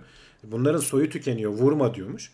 Eğer vurursan hayvanların soyunun tükenmesine neden oluyorsun. Yani farkındalık da uyandırıyor. Vurmazsan da işte onları koruduğunla ilgili vesaire falan sana artık bir achievement mı veriyor, bir şey veriyor. Burada da şey yapıyorlar yani 55 farklı ülkeden 586 gönüllü üzerinde anket yapmışlar. Oyunu oynayıp yan görevleri vesaireleri de falan yapanlar doğadaki canlıları daha iyi ayrıştırabilmişler ve işte soyu tehlikede mi değil mi vesaire gibi sorulara 15 soruda 10 doğru cevap verirlerken normal hiç bilmeyenler 7 doğru cevap vermiş. Şeyler oyunda eğer dediğim gibi o hayvanlarla ilgili görevleri yaptıysan doğru cevap sayısı da daha da artıyor diyorlar. Bu da şeyi anlatmak için aslında hani oyunlar tabii ki bunun için yapılmıyor. Hani iyi keyifli zaman geçirelim, eğlenceli zaman geçirelim diye tasarlanıyor ama eğitmenlere, öğretmenlere buradan çok güzel şeyler çıkarılabilir. Hikayeler çıkarılabilir. Bir örneği de bunun şeydi. Yanlış hatırlamıyorsam şu Assassin's Creed'in şeyde geçen oyunu vardı. Mısır'da geçen oyunu vardı. İskenderiye'yi galiba. Tamamen modellemişlerdi. Gezebiliyordun tarihi mekanları. Oyunun, o dünyanın içerisinde gezebiliyorsun. Yani adamlar yapmış zaten. Gerçek dünyaya da bayağı benzetmişler. Hatta ücretsiz veriyorlardı galiba o oyunu gezebildiğin. O şeyi hatırlıyorum ya öyle heykeller falan olan bir versiyonu gibi bir şey vardı sanki onun. Ben işte oynamadım ama. Seni delicesine de bilgilendiriyor. Evet, burada işin güzel yanı oyun oynarken yapıyorsun. Hakikaten lan bu ne hayvanıymış diye. Orada sincapların türü ne kadar? Çünkü yan görevleri yapacağım dersen sana diyor ki 3 tane şundan getir, 2 tane bundan getir. Şey söylüyor yani ayrıştırman gerekiyor. Ayrıntısına inmen gerekiyor. Şeye kadar gidiyor işte. Bu bunu şununla beslenir, bunu sever. Bu hayvanı canlı getirmen gerekiyorsa yakalaman gerekiyor mesela falan vesaire. Vereceğin besine kadar ayrıntısını öğrenebiliyorsun. Tabii ki hani oyunlar ben karşıyım hani güldürürken düşündürme hikayesi vardır ya. Yani oyunlar beni eğlendirirken bir de illa bir şey öğreteceğim şeyine girmesinler. O zaman çünkü bunu zorla yaptığın zaman kötü oluyor. Evet, oyuna yedirmek farklı bir şey. Red Dead Redemption 2'de bu muhteşem yapılmış. Yani adamlar bir farkındalık da katıyorlar. Oyun da zaten çok güzel. Araştırmaya da konu olmuş. Tabii canım. Bu ince ayrıntılar oyun zevkine de dediğin gibi etkiliyor zaten abi. Yani bu oyunun güzel olmasının bence etkilerinden biri o. Rockstar o konuda çok başarılı. Küçük ayrıntılara çok dikkat ediyorlar. Yani GTA 5'te de öyleydi. Böyle her türlü küçük ayrıntıya özen gösteriyorlar. O da oyunu işte farklı bir boyuta taşıyor. Mesela burada da hayvan türlerinin özelinde dikkat çekilmiş mesela. O atmosfere de uygun. Bilgilendirici de olmuş. Ne güzel yani. Daha diyecek söz yok bunun üstüne. Evet. Burada da biraz daha PC'de de alsam. Online'ı çok ucuzdu ya. O 40 lira mıydı? Neydi online modu? Online'da ne var? Onda ben hiç bilmiyorum. Red Dead Online ne yapıyorsun? Ben online'ı oynadım. Arkadaşlarımla falan aynı farklı görevler var orada da ama şey falan var orada. İşte bounty gene aynı ortam değil mi? Aynı ortam canım. Harita aynı. Aynı atmosferde gezebiliyorsun.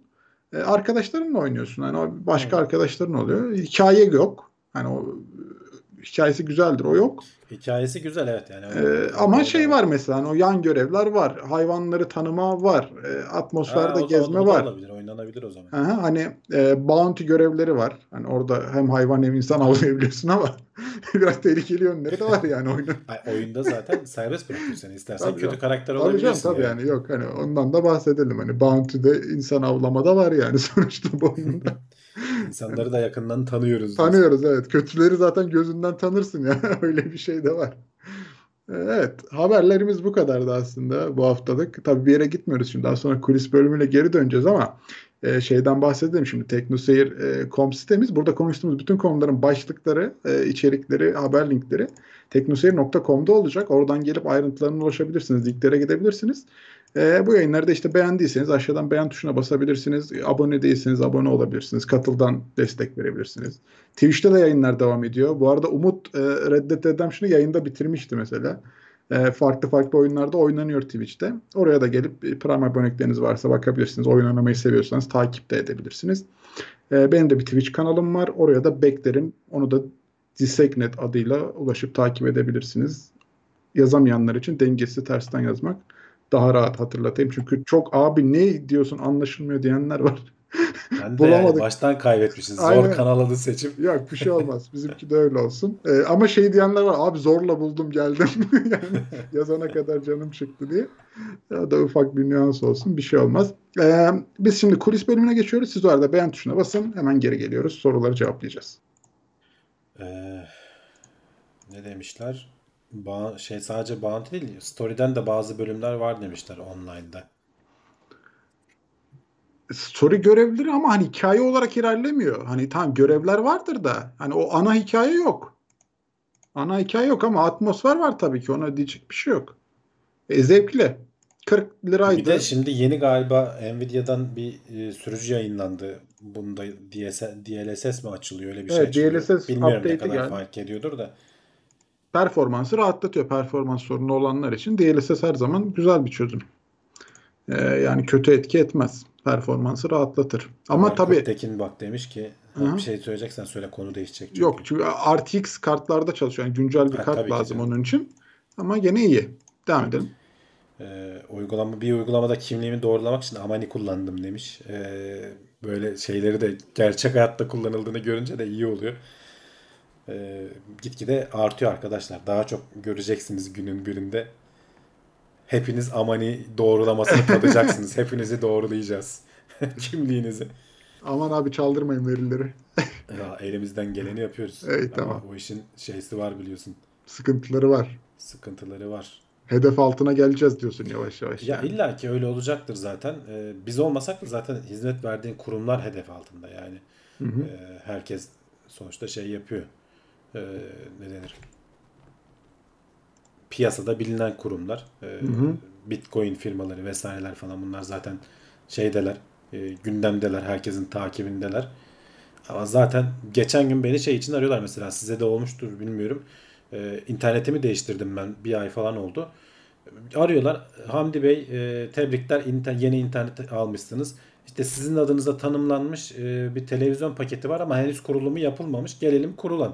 Ya dedim siz kimsiniz? Beni nereden buldunuz? Yani adam bir şekilde benim internetimi yenilediğimi biliyor. Adresimi biliyor. Telefonumu biliyor. Arıyor beni yani. Televizyon paketi itelemeye çalışıyor. Bir de şey diyorlar. Ya dedim ben almadım televizyon paketi falan istemiyorum.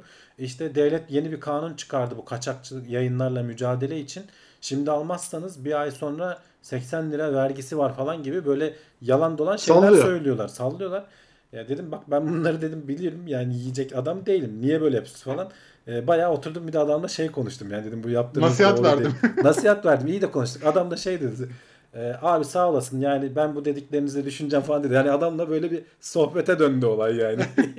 Ne yapalım biz de satalım diye baskı var üstümüzde. Ya dedim tamam anlıyorum siz de hani ekmek parası peşindesiniz ama dedim bu yöntem doğru değil yani bu İnsanları kandırıyorsunuz dedim. Hani bir kere bana almadığım bir paket. Bir kere dedim, bir verilerimi nereden aldın? Yani bunu adresime kadar almış adam yani. Her şey var. Her yerde arkadaşlar. O yüzden salın. Geçen bölümlerde de demiştim bunu yani. Yapacak bir şey yok yani. Evet. Ama onu bence mesela atıyorum sen Turkcell'den hizmet aldın. Turkcell alt bayisine satıyor veriyi benim. Ya benim işte onu öyle diyorum zaten. Çünkü seni bayiden arıyorlar. Aldığım firma benim de işte Vodafone. O mu aldı? Yoksa o Vodafone'un bayisinden el altından mı çıkarılıyor? Çünkü insan var işin içinde. Sen bizim hani konuşuyoruz işte hacklendi de diye düşündüğümüz bir şey aslında çok daha basit şeylerden oluyor. Şimdi ben sana onun özelinde bir şey söyleyeyim mi? Teknolojik sistemde olmuyor. İnsan çalıyor yani orta veri. Öyle öyle. Şimdi sen o hizmeti aldığın zaman bir kurulum ekibi geldi mi? Yani gelip birileri bir şeyler kurdu mu? Bir şeyler etti mi? Tabii evde. Tabii canım, sonuçta işte, taktılar. O veriyi işte yani Vodafone diyor ki böyle böyle bir ev var. Gidip kurulum yapın. O çalışan ekip aslında bir bayiye bağlı. Bayi de işte gidip şey diyor. Hadi biz bu adamı arayalım da buna bir de işte televizyon hizmeti satalım diyor. Veri öyle elden ele dolaşıyor. Ya senin öyle, özelinde. Bunlar bitmiyor ki işte. Gene böyle beni sık arayanlar su arıtmacılar. Yani birine bir şekilde ulaşmış telefonum. Habire su arıtması satmaya çalışıyor. Ya diyorum var aldık yani daha kaç tane alacağım yani. Bakıma gelelim abi. Filtresini değiştirelim. Bakıma gel. Evet. Aynen. Yani illa bir yerden bir şey yapacak. Hamdi abi terbiyesinden bize ana avrat dinleme. Ya vallahi gitmedim. Adamla oturduk konuştuk ya. Çünkü herkesten küfür yiyordur muhtemelen. Yani ben adamla bir de düzgün anlatsın. Sebebini anlamaya çalışıyorum. Adamlar niye böyle bir işe girişiyorlar? Ya dedim bu dediğim dolandırıcılık gibi bir şey yapıyorsunuz dedim. Siz insanları kandırıyorsunuz. Evet abi. Doğru söylüyorsun falan oldu böyle. Adam da bir üzüldü. Bir garip oldu.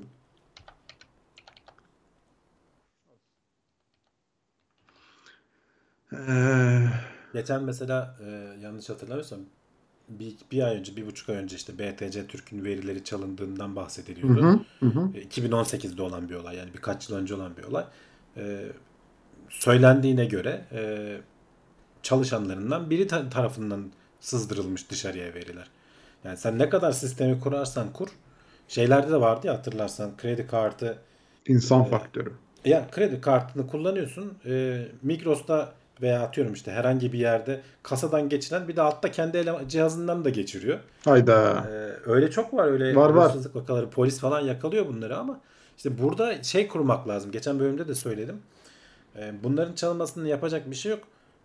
İllaki çalınıyor. Bir yerden gidiyor. Bunlar çalınsa bile yapılabilecek şeyleri sınırlamak lazım. Ben mesela kredi kartı üzerinde de bir konuya değinmek istiyorum. Yurt dışında kredi kartını vermiyor insanlar. Kendileri cihazlara takıp alışverişini yapıyorlar aslında. Bizde çok var. Kredi kartını vereyim de çeksin mantığı. Evet, bizde de azaldı artık. Azaldı da. Hatta temassız şimdi bu koronadan sonra. Aynen öyle. Dokundurup ama geçiyorsun. Eskiden çok vardı mesela bizim şimdi kendi işletmemizde de yabancı turistler falan geliyordu. Hani biz el alışkanlığı olmuş elimiz gidiyor kartına. Hani ver de takalım alışverişini çekelim diye. İnsanlar bir şey oluyor yani tuhaflıyor. Yani niye kartımı alacak acaba ne yapacak diye. Ama bizde aslında çok doğal bir hareket. Hani kartını ver de takalım işlemi bitirelim gibisinden. Onlar genelde cihazı biliyorsun. İşte orada mesela kendileri yapıyorlar. Orada mesela bankalar şeyleri çözdü. Çalındığını hissettiğin anda kartı durdurup harcamalara da itiraz ediyorsun. Sigortadan ödeniyor mesela sana geri onların. Evet. Ben bir kere başıma geldi. Hiç sorunsuz, basit bir şekilde hakikaten paramı da geri aldım. Kartımı da iptal ettim. Hiç bana bir şey yansımadı. Bunun gibi olması lazım. Hani kişisel veriler de öyle. Yani bütün dünyada şimdi kişisel verileri koruma konuşuluyor. Ama yani olmuyor işte. Yani çünkü internet dediğimiz ortam öyle bir şey değil.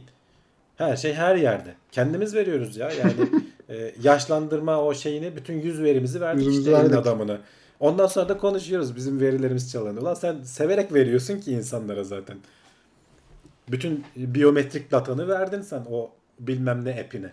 Ya da ne bileyim işte Instagram'a fotoğraf yükleyeceğim diye kullandığın o filtre uygulaması neyse ne yaptığını biliyor musun onlar? Bilmiyorsun. Yüklüyorsun geçiyorsun. O veriyorsun geçiyorsun ama lafa gelince herkes kişisel veriler işte bilmem neler. Ya tamam bunların korunması lazım ama pek de bu dünya günümüz dünyasında da pek de mümkün değil. Bence gerçekçi olmak lazım yani. Ben o yüzden önemsemiyorum kendi adıma söylüyorum. Ya şimdi çok zor. Şimdi devlet de mesela sistem kuruyor. Sözünü kestim pardon. Estağfurullah. Noterden bir işlem yapıldığı anda seninle ilgili hemen mesaj geliyor. Böylece anında haberdar olsun. Bu tarz sistemlerin kurulması lazım. Güvenlik önlemleri ve eczanede de eskiden hep şey yapılırdı mesela, fazla para çekilirdi. Şimdi SGK'dan ilaç aldığın zaman mesajı geliyor eczanenin senden ne kadar para çekeceğine dair. Ha, değil mi? Yani öyle bir sistemler var. Yani güvenlik adımıdır. Güzeldir. Diğer anlatacağım konuyu unuttum bu arada. Güzel bir mesele vardı. Gitti arada kaynadı, neyse gelirse aklıma. 0850 numaraları komple blokladım diyor. Aslında öyle yapmak lazım ya hakikaten. Bu 0850'den aranıyor hep şeyler. Ben geçen hafta sordum sana, hayır bloklamıyorsun. Ben bloklamadım canım. Hala arıyor. Ben arayıp onları topluma kazandırmaya çalışıyorum. Evet tamam, okey. Sohbet ediyorum adamlarla. Bir dediğim gibi bir internet bu aralar ona dadandılar. Çünkü numarayı aradığın zaman şimdi öyle siteler de çıkmış. Numarayı Google'da arıyorsun. Millet dolandırıcı mı değil mi ne sorduklarını falan şey yapıyorlar. Yazmışlar. Beni arayan numarayı yazdım anında. Şey diyor, aynı bana uyguladıkları şeyi herkese yazdıkları için orada onun da bir veri tabanı oluşmuş. Dolandırıcı olduğunu anında görüyorsun adamın zaten. Numara bloklama tek tek mi yoksa toplu bloklama var mı diye sormuş da Mahmut. Uygulamalar var onunla alakalı. Ama oraya da numaranı veriyorsun işte. Ya sonra dün, gidiyor numara. Dün müydü? Önceki gün müydü? Ne gördüm? Bu bir ara patlayan Clubhouse uygulaması vardı ya. Evet. İşte onun bütün verileri şimdi şeyde diyorlar, herkesin cep telefonu verisi, herkesin, sen abone olmasan bile çünkü katılırken arkadaşlarını bul diye cep telefonu verisini, şeyin listeni veriyorsun, o da gidiyor kişiler listeni, işte gitti o veri tabanına herkesin, şimdi herkesle ilişki ağını şimdi o şeyde satılıyor diyorlar, dark web'te 500 milyon kullanıcının verisi satılıyor diyor. Hayda. Ya neyi neyden koruyacaksın yani? Ya böyle bu arada, bir şey çıkıyor. Herkes katılıyor işte. Clubhouse'da yok işte ne bileyim. Yaşlı halinizi görün. Bir de o sosyal medyada çok güzel böyle bir iki eğlenceli bir şey yaptın. Tabii. O. Herkes gönül rahatlığıyla gidiyor olaya. Kanıyor. Şimdi şey çok bence zor bir konu. Hani insanlara bunu yapma demek zor bir konu. Ya da verilerine sahip çık işte bak bunlar gidiyor. Bunları aktarmak zor bir konu. Ama şeye dikkat etmek lazım kesinlikle ya. Hani sen bak bu verini verdiğin zaman bu işlenebilir. Bunun bilgisi sende olsun. Yani ona göre önlemini al. Bilinçli olarak yapıyorsan problem yok ama hani çok alakasız bir şekilde adam veriyor. Yani onun için şey önemli değil. Yani o uygulamadan sonuç alsın yeter. Onun bilinçlendirmesini bir türlü yapamadık. Aramızda yani. Akıllılar var. Brave bilinçlenmiş. Ben Murat'ın fotoğraflarını yükledim o uygulamaya. Al işte. Ama bizim zaten fotoğraflar yayınlarda falan. Biz zaten her yere vermiş durumdayız yani. Murat'ın fotoğrafları en olmadık yerlerde kullanılıyor işte. Teknoseyir'in o şey klima pazarlığı fotoğrafı vardı ya. Meşhur. Gazeteler falan bile kullanıyor. Yapacak bir şey yok. Ya devlet bile aslında mesela şimdi geçen başımıza gelen olay bu şey hani bir arkadaş var ya bizim, şimdi adını anmayalım. Bizi şikayet etmiş. Savcılıktan çağırdılar. Bu işte bilgisayarıma giriyorlar hikayesi. Şimdi orada ifade veriyorsun. Biz hani tanımayız etmeyiz böyle bir durum yok diye. Sonra tabii savcılık kağıdı geliyor eve. Şimdi orada isim yazıyor, adres yazıyor. Telefon yazıyor. Şikayetçi bu. Şikayet edilen kişiler bu. Ulan herkesin bütün datasını birbirine vermiş. Verdin. Al işte. Yani adam zaten hani şey bizim adresimizi verdi devlet. Kendi eliyle verdi adama. Resmi evrak olduğu için. O savcılık evrağını bilenler bilir. Şikayet tutanağı. Orada yazıyor. Hani şikayetçinin bütün bilgileri, şikayet edilen kişilerin bilgileri, adres dahil. Ulan ne anladık biz? Hani sen kişisel verimi benim aldın, verdin o adama. Beni bilmeyecek adama. Şeyi vermiş oluyorsun. Bütün bilgileri. Elle. Hiç uğraşmadı. Orada aslında hani ismimi verse anlayacağım sadece. Ama adres falan da var yani. Çok iyi. Adresini öğrenmek istediğimiz birini demek savcılığa versek. Aynen. Adresini öğrenmek istediğin birinin adresini bulamıyorsan savcılığa verin. Devlet sizin için buluyor. Sonra, hizmet çok güzel. Bak çok hoşuma gitti. Sonra kovuşturmaya, soruşturmaya gerek yoktur diye sana geri kağıt geldiğinde adresi de oradan görüyorsun. Aa çok iyi ya. Hoşuma gitti bak bu yöntem. Yani işte. Ünlülerin adreslerini bulalım. Aynen bulursun yani hakikaten ikamet adresi. Orada oturuyor mudur gerçekten bilmiyorum ama hani devletteki kayıtlı adresini o şekilde bulma şansın var. Saçma sapan durumlar. Nereden geldik ya bugün bu kişisel verilere takıldık. Ama ömrümüz hep bu kişisel verilerle geçiyor. Ne yapalım? adresi posta kutusu gibi bir yere taşımak lazım demiş de öyle değil işte, adresi de taşıyamıyorsun ki, devlet oturduğun adresi istiyor senden. Zorunlu kayıt altına almak zorundasın. Baksana böyle güzel taktik, kızların falan adresini buluruz. Murat da diyor ki biz de o sayede mahkemeye verdik diyor. Yani adamın, tamam sen de karşıdan adamın bilgilerini alıyorsun ama işte senin bilgilerin de herkese gidiyor. Yok öyle olmasa daha güzel olur yani. Evet. Gitmemesi lazım. Yani devletin önce buna şey yapması lazım. Ya da ne bileyim hani blurle şey yap. Başı sonu 2-3 karakteri görünsün. Aralarına hani noktalı verip son iki illa adres vereceksen hani nerede hangi adamı şikayet ettiğin bilinsin diye. Ya da ne bileyim genel verebilirsin. Hani ilçe ve il verirsin. Şeyi vermezsin. Nokta atış adres vermezsin. Utanmasa koordinat verecek. En son telefonu şurada göründü diye. Hayır şeyi paylaşıyor. Apple'dan beni bul verisini paylaşıyor. Sonra yani, anlık görüyorsun. Nereye gidiyor diye. Yani var ya gerçekten sakıncalı durumlar. Ya işte gene geçenlerde aynı haberde o Clubhouse haberinde gördüm. Bu işte takip edilen Fitbit cihazlarının dataları sızdırılmış. Oradan sadece bak konum verilerinden kişiyle de şey yapmayı becermişler. Nasıl yaptılar bilmiyorum. İlişkilendirmeyi becermişler. Bir rahibin gittiği yerlerden adamın eşcinsel olup olmadığının iddiasını ortaya dökmüşler Amerika'da. Hani biliyorsun papazlarda hani hassas bir durum. Yani. Normal insanda belki sorun olmayacak bir şey. Evet, evet. Adamın hayatını söndürdüler. Yani ve bu iddia şeklinde hani iftira da olabilir, doğru da olmayabilir ama senin konum verin bile bir anlam çıkarabiliyorsun oradan. Adamın gidebileceği yerlerden falan bir şey çıkarabiliyorsun ortaya. Ama bunlar her yerde. Zaten onu anlamda söylüyorum. Yani. Papaz gay bara gitmiş. Abi evet. Diyor bilgilendirmeye gittim ben. Bilgilendirmeye gitti evet. Yani bir savunma bulunur o ayrı yani, konuda. Yani evet. Sakıncalı bir durum. Karavanda yaşayanlar nasıl yapıyor acaba? Onların sabit adresi vardır ya. Tabii bir yerde sabit adresleri vardır yani. Yani hiç değiştirmezsen mesela doğduğun ev kalmıştır bile yani. Yani öyle bir şey vardır. Hiç değiştirmesen bile.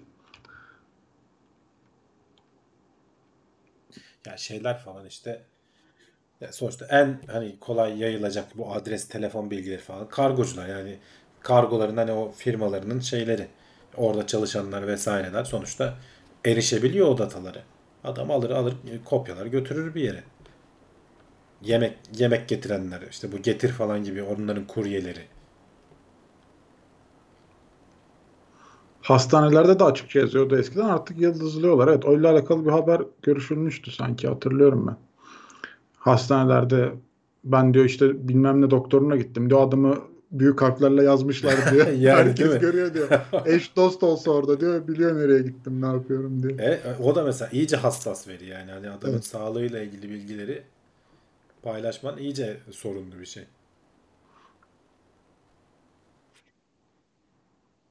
Evet. Neyse kişisel veri de böyle. Breakthrough Starshot iptal mi oldu demiş. Bildiğim kadarıyla iptal olmadı. Starshot projesi neydi diye hatırlatalım bir. Evet. Bu dünyaya en yakın yıldıza Andromeda yok neydi? Proxima Centauri buradan şey gönderecektik. Çok küçük uydular gönderecektik. Ama bu uyduları gönderirken de lazerle hızlandıracaktık. Işık hızının 1/4 hızına falan. Böylece bizden 4 ışık yılı uzaktalar. 4 katıyla çarpasa 16-20 yılda falan oraya ulaşırız diyorlardı. Oradan verinin de gene bir 4 yılda gelmesini düşünürsen 20-25 yılda verileri alabiliriz. Böyle yüzlerce küçük uyduyu lazerlerle hızlandırarak gönderelim projesiydi. Starshot'ta şeyden gelen bir isim. Hani Amerika'da İngilizce'de zor işler için moonshot denir. Ayı vurmaya çalışmak gibi. Bunlar artık daha da zor yani. Yıldızı vurmaya çalışıyorsun buradan yönlendirmeyi tutturarak. Bildiğim kadarıyla zaten zor bir şeydi. Yani sadece bu konsept olarak konuşulmuştu. Yapabiliriz diye. Bir şeyler hani olursa Stephen Hawking falan bile hani olabilir vesaire falan diye o zamanlar konuştuğunu hatırlıyorum ben. Breakthrough projeleri böyle akla ziyan projeler.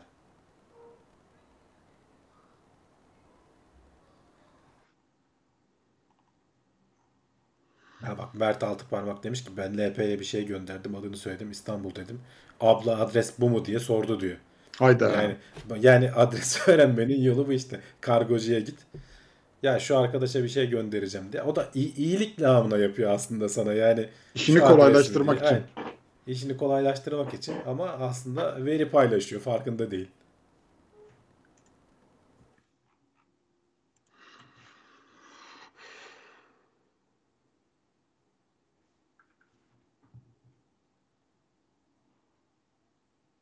Evet.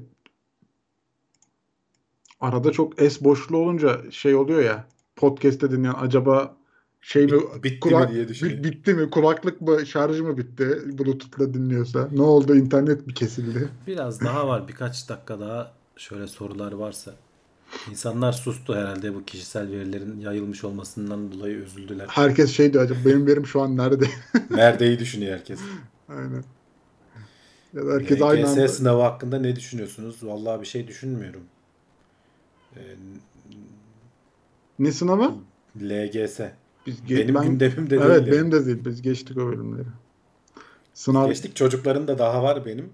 O yüzden şu an için. Ama sınav sistemi hani genel olarak çok eleştirilir de bu kadar öğrencinin girdiği yerde de başka ne yapılabilir açıkçası? Kolay bir açıklama yok. Hele Türkiye gibi sisteme güvenmediğimiz, insanlara güvenmediğimiz ortamda. Herkesin bir şeyleri suistimal ettiği ortamda. Geçenlerde biriyle konuşuyordum. Mesela İngiltere'de gene orada da hani bir sürü öğrenci giriyormuş ama açık uçlu sorular. Bayağı bildiğin insanlar, öğretmenler oturuyor. Senin sınav sorularını okuyor. Bazıları test şeklinde de varmış. Üniversite sınavından bahsediyorum bu arada. LGS değil ama orada da hani varsa lise sınavı falan da aynıdır herhalde. Açık uçlu soru böyle bayağı bir sayfa yazı doldurduğun sorular oluyormuş ve ona göre bir puan veriliyor. Eğer inanmazsan hani puanını beğenmezsen itiraz etme hakkın var, başka birine yönlendiriyorlar rastgele seçilen ama puanının düşme ihtimali falan oluyor yani öyledir ya şeylerde de.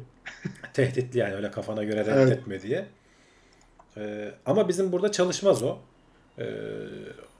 Dediğim gibi güven yok, insanlara da sisteme de güven yok bizim ülkede. Pek çok şey bu yüzden çok zor oluyor. O yüzden biz böyle çoktan seçmeli sınav sistemini bence çok daha uzun zaman yaparız.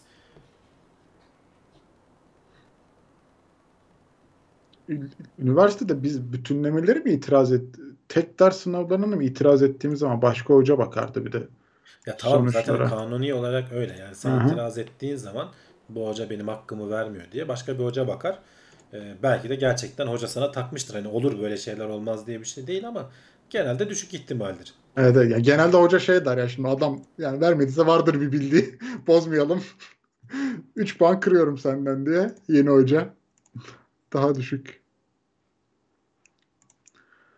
Makine mühendisliğinde bir soruya 4 sayfa doldurduğumu hatırlıyorum. Vardı öyle sorular. Olabilir. Sen çocuklarla oyun oynayacaktın demiş Mert. Bir şeyler oynayabildiniz mi? Oynayamadık. Ben bir şeyler oynayamıyorum arkadaşlar bu aralar. Murat'a gündem var mı diye sormuşlar. Vardır herhalde. Geçen hafta bayram nedeniyle atlandı. Vardır ya. Gündem iyidir.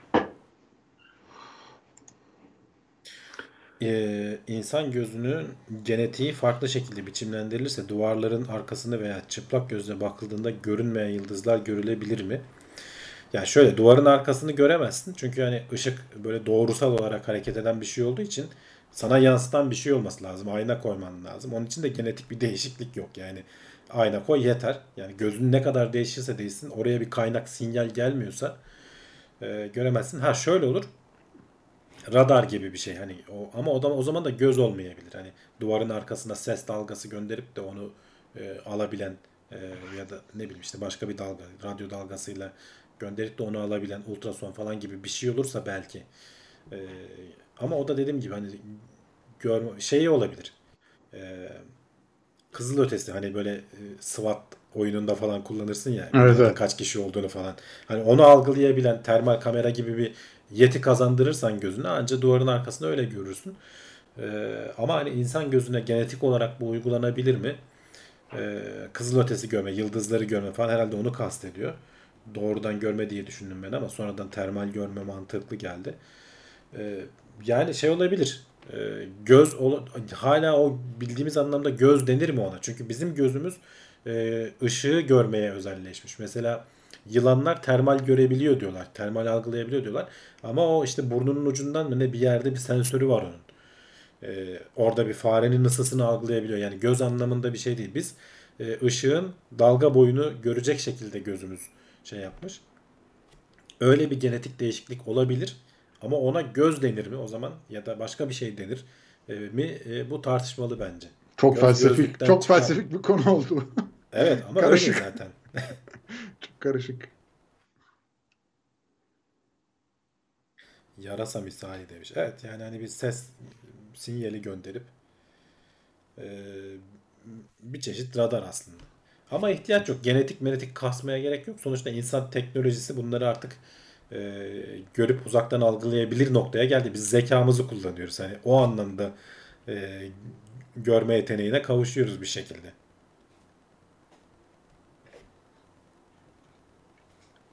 Genetik olması sakıncalı bir şey bence.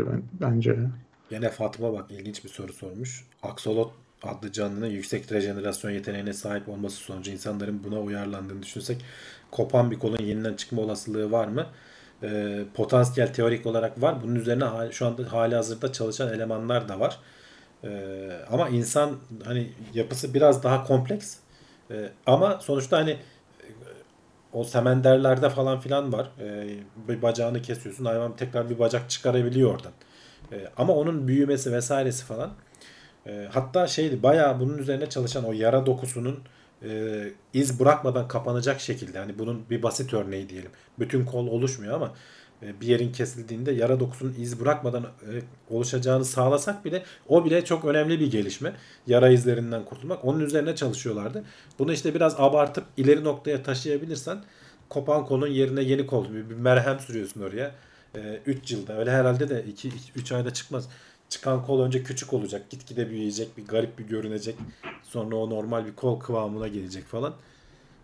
Teorik olarak mümkün. Rejenere olmak. Rejenerasyon evet. Yani bunun üzerine uğraşıyorlar. Hatta mesela bunun gibi böyle akla ziyan bir NASA'nın görevlendirdiği ayılar üzerine çalışan bir adam vardı. Bunlar kış uykusuna nasıl yatıyorlar? Çünkü niye NASA dersen de işte böyle uzun uzay yolculuklarında biz insanları uyutsak nasıl bir mekanizmaya ihtiyacımız var bunu öğrenebilmek için ayılar üzerinde uzmanları çalıştırtıyorlardı. Hani NASA'ya girdim diye adam geziyor belki. Herkes astrolog falan zannediyor ama adam ayı bilimci. Ayı bilimci. Onun bir terimi vardır kesin. Ayı da diyor. Büyütmadınız kardeşim, bir rahat huzur verin diye. Bir bırakın diye. Bir bırakın beni bir uyuyayım. Denur gene sormuş. 14 yaşındayım. Merak edip girdim canlı yayına. Tam olarak amacı nedir? Konusu nedir? Tam olarak amacımız, konumuz yayının başına dönersen aslında kısaca görebilirsin. Bu hafta hani bilim dünyasında, teknoloji dünyasında olan, gözümüze takılan haberleri her hafta konuşuyoruz pazartesi akşamı. Genelde uzay haberleri biraz yoğunlukta oluyor bu aralar ama hani genetik de var, kuantum da var. O hafta ne olduysa gözümüze çarpan. Hamza demiş ki Evrim Ağacı kanalında bu hafta göçün evrimiyle alakalı çok güzel bir video yayınlandı. İzlemenizi tavsiye ederim demiş. Buradan Evrim Ağacı'na da kardeş kanal sayılır. Selam da gönderelim. Kuşlar UV görüyor demişler. Kızıl ötesi neden olmasın? Olabilir tabii, olabilir. Neden olmasın?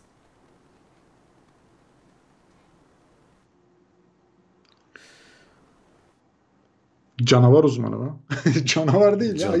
Ayı uzmanı bence daha. Canavar uzmanı Saadettin Teksoy'da. Bir ara Van Gölü canavarı vardı ya. Siz gençler bilmezsiniz. Ben hatırlıyorum o zamanları ya. Bayağı, haberlerde falan haberlerde görüldü, geçiyordu Van Gölü canavarı. Oldu.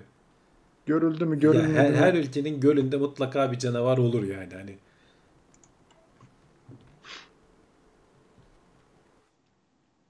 Loch Ness. Neyse yani niye Van Gölü canavarı? Loch Ness canavarı mı vardı? O neredeydi? Loch Ness canavarı o İskoçya'da galiba, İngiltere'de bir yerlerde.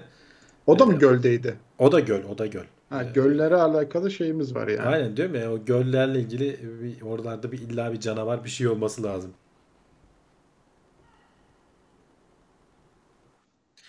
hamile bir kadının bebeği anneyi yeniler mi? Fiziksel olmak zorunda değil, ruhsal olarak da. Fiziksel olarak bile yenilediği düşünülüyor bazı durumlarda.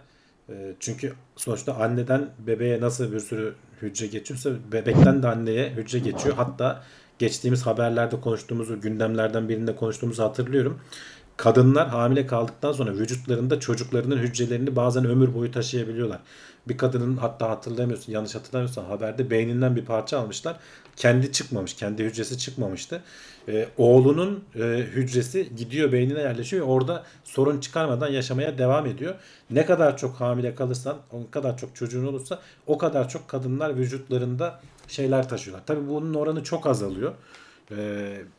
Sorun çıkaramayacak miktarda az oluyor ve genellikle de vücutla uyumlu bir şekilde olanlar. O uyumsuz olanlar zaten bağışıklık hücreleri tarafından temizleniyor.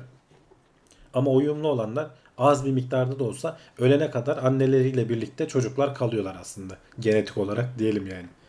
Ruhsal olarak o ayrı bir konu. O zaten çok daha kompleks bir şey. Hani bizim daha rahat anlayabileceğimiz bir şey. Kesinlikle hormonal denge değiştiği için kadınlara bir ne denir, yaşam şeyi getiriyor yani. Anne gücü diye bir şey var yani. Ona kesin katılıyorum. Geç doğum yapan kadınlar daha geç yaşlanıyormuş. Ya geç doğum. Allah Allah. Ya bununla ilgili araştırmalar var. Hani o kök hücreler vesaire, çocuk oluşurken oluşan kök hücreler kansere yakalanma riskini azaltıyor diyorlar. Kadınların ortalama yaşam olarak erkeklerden işte 4-5 yıl daha fazla olmasını buna bağlayanlar da var. Kesin olmamakla birlikte böyle şeyler mümkün. Loch Ness canavarının var olup olmadığını sudaki DNA'dan tespit eden Yeni Zelandalı bilim adamı vardı. Haberi varmış öyle bir şey. Ama sanki sudaki hangi DNA ya? Yani sudaki DNA, binlerce DNA nasıl ayrıştıracaksın? DNA öyle basit bir şey değil ki. Ölçemiyoruz bile. O PCR dedikleri test nasıl çalışıyor? Bir DNA'yı alıyorsun, 100.000 kere çoğaltıyorsun, ölçebilir hale getirdikten sonra emin oluyorsun. Yani sen o suyun içerisinde hangi DNA'yı hedefleyip çoğaltıp yani bilmiyorum. Vardır tabii, hani bilim insanıysa bir şey demeyeyim şimdi. 60 olmayan bilmediğimiz konularda da. Yani şeye mi bakıyor acaba, hani farklı bilinmeyen bir şey var mı diye mi bakıyor acaba? Öyle de bile olsa çok zor. Anlayamadım. Anne terliğini bilimsel olarak açıklayabilir misiniz? O bilim ötesi bir şey. Metafizik bir şey. Açıklayamıyoruz. Evet o. Kuantum fiziğine falan gireriz. Kuantuma falan gireriz orada, evet. Kendi kendine yönelebilme yeteneğine sahip. Zihinsel güçle çalışan.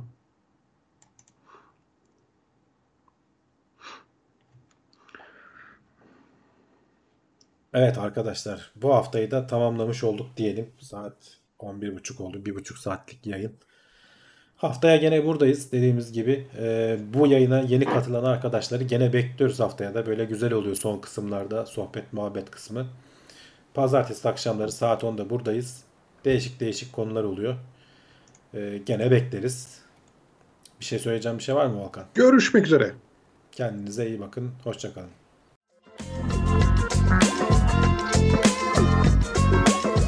Tailwords, teknoloji ve bilim notlarını sundu.